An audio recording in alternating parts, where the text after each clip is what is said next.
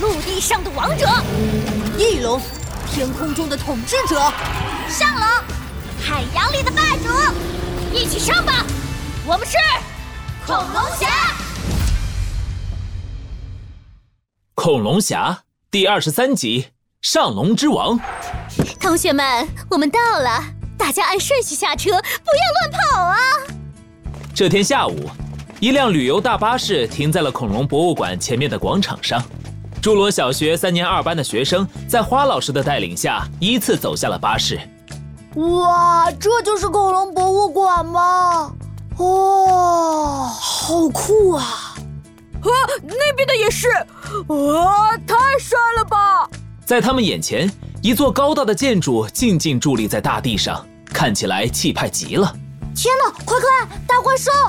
人群中的花卷同学突然大叫了一声，大家顺着他的视线望去，看见广场中央的喷水池里伫立着一座巨大的雕像，强壮的身体，尖尖的牙齿就像一把把小尖刀，威武极了。笨蛋，那是上龙了，是远古时代海洋里的霸主。小磊认出了雕像的真面目，有些没好气地瞪了花卷同学一眼。原来是上龙呀，小磊同学你懂得真多。哼，同学们，小磊说的没错哦，那确实是上龙。据说在远古时代，我们脚下的地貌是一片巨大的湖泊，湖里栖息着一只最强最厉害的上龙之王，所以博物馆才会建造了这尊雕像作为纪念标志哦。哇，上龙也太酷了吧！对对对，不知道博物馆里有没有上龙的资料呢？好想看啊！同学们激动地议论了起来。胡西西、小易和小磊互相看了一眼，都露出了若有所思的表情。上龙，果然是这里吗？侏罗城里，一座废弃民居的天台上，一个浑身包着绷带，看起来像木乃伊的胖子瘫在一张摇椅上，全身上下只露出了两只眼睛和头顶上尖尖的短角。是阿比将军。阿比将军的眼皮颤动了一下，缓缓地睁开，他有些茫然，随即注意到自己手上绑着一个铃铛。来了来了，您忠心的小柴犬来了，伟大的阿比将军，您有什么吩咐吗？嗯嗯嗯、啊，您是说今天天气不错？嗯嗯啊、是的呢，天很蓝，风吹着您的白绷带，快乐就像长满风的帆。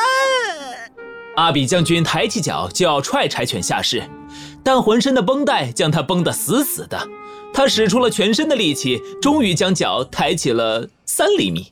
嗯、阿比将军剧烈的挣扎，带动着摇椅摇了起来，将柴犬下士吓了一跳。阿比将军，您现在需要静养，不适合做摇摇椅这种剧烈运动。哎，您怎么把自己嘴巴也绷上了？怎么这么不小心？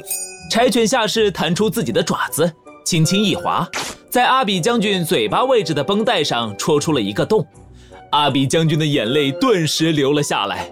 我自己嘴巴也绷上了、呃、你说的这是人话吗？啊！柴犬下士疑惑地眨了眨眼，尾巴摇得快飞起来了。我是一条，你是一条狗，笨狗！我不过睡了一觉，为什么醒过来就被包成了粽子啊？说为什么？是不是你？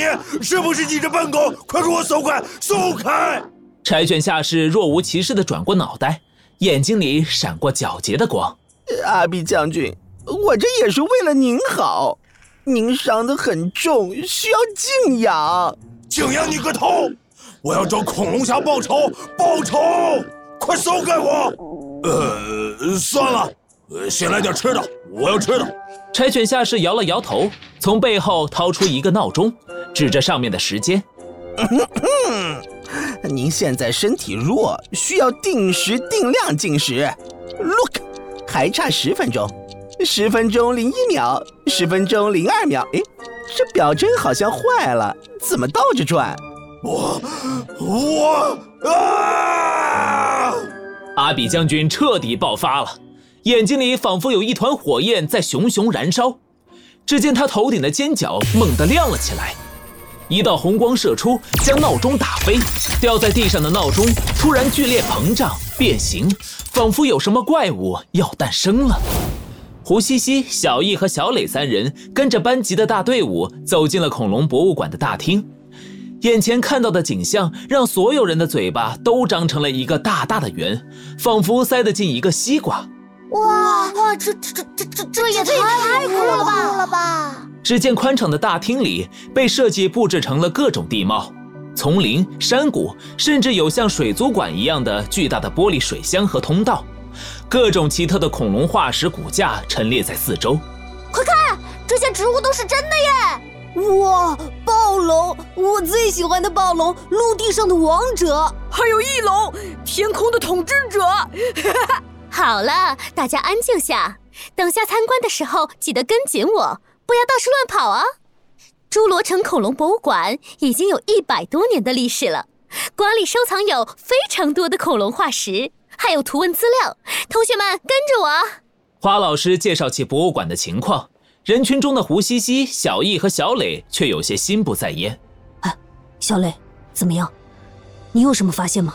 小磊摇了摇头，刚想说话，心底突然咯噔一下，仿佛感觉到什么。